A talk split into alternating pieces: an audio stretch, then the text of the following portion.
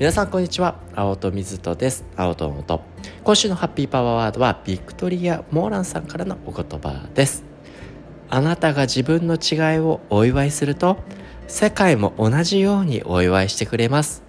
あなた自身が自分を表現する言葉自分をいたわるための行動そして自己表現するための選択これらがまさに世界の信じるあなたなのです。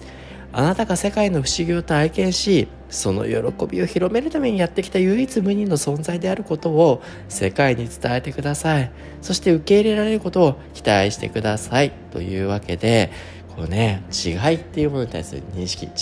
お祝いするっていうねそして自分のねそういった受け入れる姿であったり選択した言葉であったり行動こういったものが全て周りの人が自分自身を見ている目であると。そういったところの脳的な仕組みであったりだとか重要なポイント何だったかなっていうことをですね今週の月曜日ハッピーマンデーでですね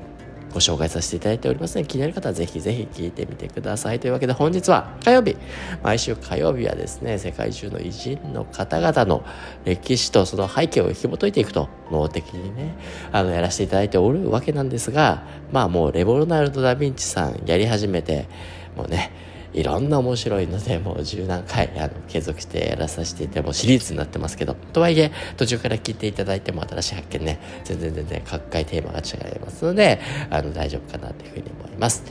今日はですねレオナルド・ダ・ヴィンチさんの一つの特徴。巨人たちの上に立ち脚色するレオナルドということですね。実は以前レオナルド・ダ・ヴィンチさんの一つの特徴として巨人たちの上に立つ小人のように、あの以前、ね、これまで積み上げてきた巨人の方々の上に立ってさらにそこから自分の強みを生かして自分なりのルールであったりだとかこだわりみたいなことを持っているんだよねっていうことをですねご紹介させていただいたんですね。だからこの先人たちの知恵をね大いに活用するっていう意識っていうのはすごく大事そうですよねっていうことをですねまあよく巨人たちのね上に立ちみたいなニュートンだったかな。ニュートンなんかもこう科学の世界ではそれは重要ですよ。まあもうまさにねレオナルド・ダ・ヴィンチさんなんかもそういったことをなさってきたと。で今回もねそこに極めて近いエピソードだなっていうふうに思うんですがこうね自分の強みを生かしてルールにする。プラスこうね先人が積み上げてくれたこの知恵ナレッジスキルを自分なりにこう脚色していくっていうスタンスですね。なんで既存なものいいものをこうねよく真似るとかねそのままで使ってみようということは多いのかもしれないですけど脚色するっていうのは既存のものをさらに進化させようとこの常に進化させる意識っていうところが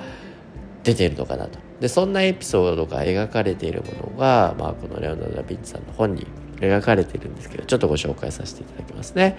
13世紀の科学者ロジャー・ベーコンの著書からもアイディアを借用していると。この本には馬を使わない荷馬車水上及び水中歩行用の装置人工翼の中央に人間を配置して飛行を可能にする装置など独創的な兵器が列挙されておりレオナルドはその全てに全てに脚色を加えている。ロベルト・パルトゥーリオの軍事技術論も熟読熟読したと。この論考には斬新な兵器の木版画が満載されており1472年にラテン語で出版されレオナルドがミラノに着いた翌年の1483年にはイタリア語版が出ている。レオナルドは両方を買い求め書き込みを入れたり両方を見比べてラテン語を覚えようとした形跡がある。いやーすごいですね。あの何がすごい？まあまあまずまずこうねもういろんなねアイディアだったりだとか商品のものっていうものがねこうあっていろんな参考になるものがあって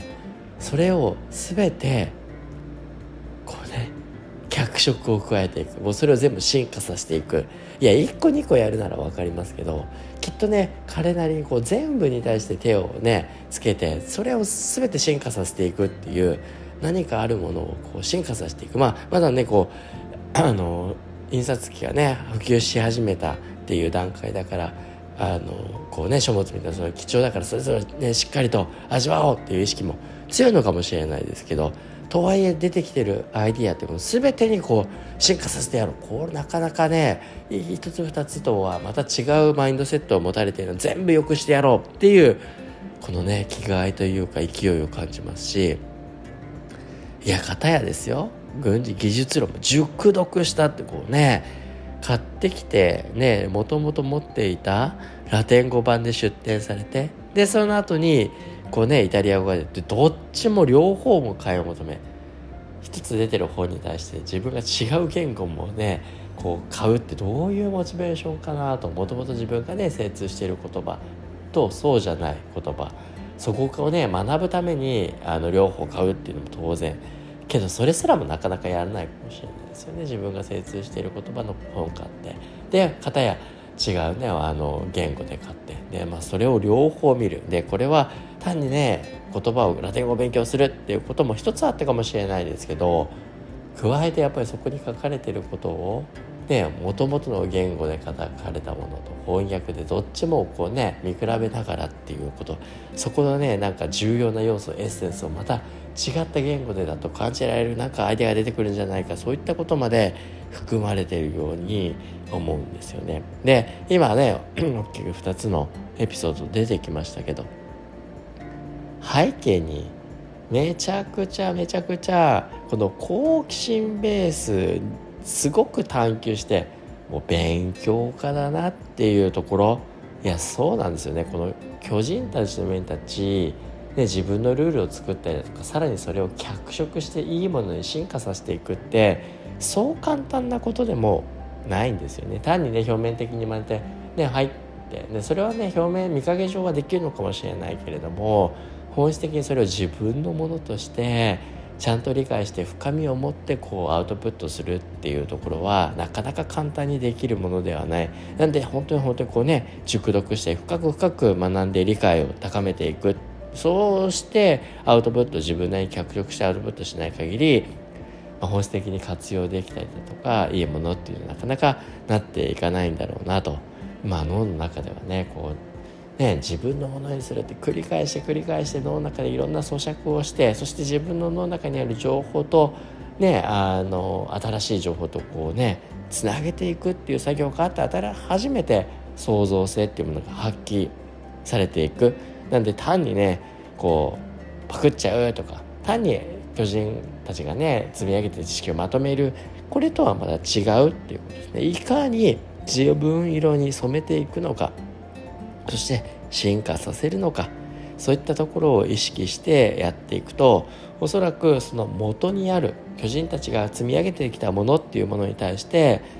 ね、そこに何かのねもっともっと良くためのなるための改善点ですね課題があるんじゃないか。そこもしっかりと見極めてそこを良くしていくでしょうしプラスさらにね自分の強みっていうことをどういうふうに混ぜ込めれるのかなと。アイデアをさらに付与していく課題を改善するっていうことにプラスして自分の強みとアイデアを付与させていくっていうこの意識ですよね。それをもってして巨人たちの上に立つっていうこと。これを脚色するっていうようにあの表現されているのかなと。けどそれはなんとなく真似たりだとか脚色すればいいっていうもんじゃなくその背景にその巨人たちの知恵を熟読したりだとかもう自分のものにするために何度も何度もいろんなことを積み上げていくっていう背景があって成り立っていくのかなと。なんで巨人たちの上に立ち脚色するレオナルド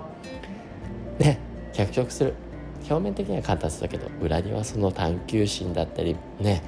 凄まじい勉強が必要になって自分のものにしているということをですね本日はレオナルドさんのあのエピソードからお話しさせていただきました。というわけで本日のハートのと以上にしたいなというふうに思います。どうもありがとうございました。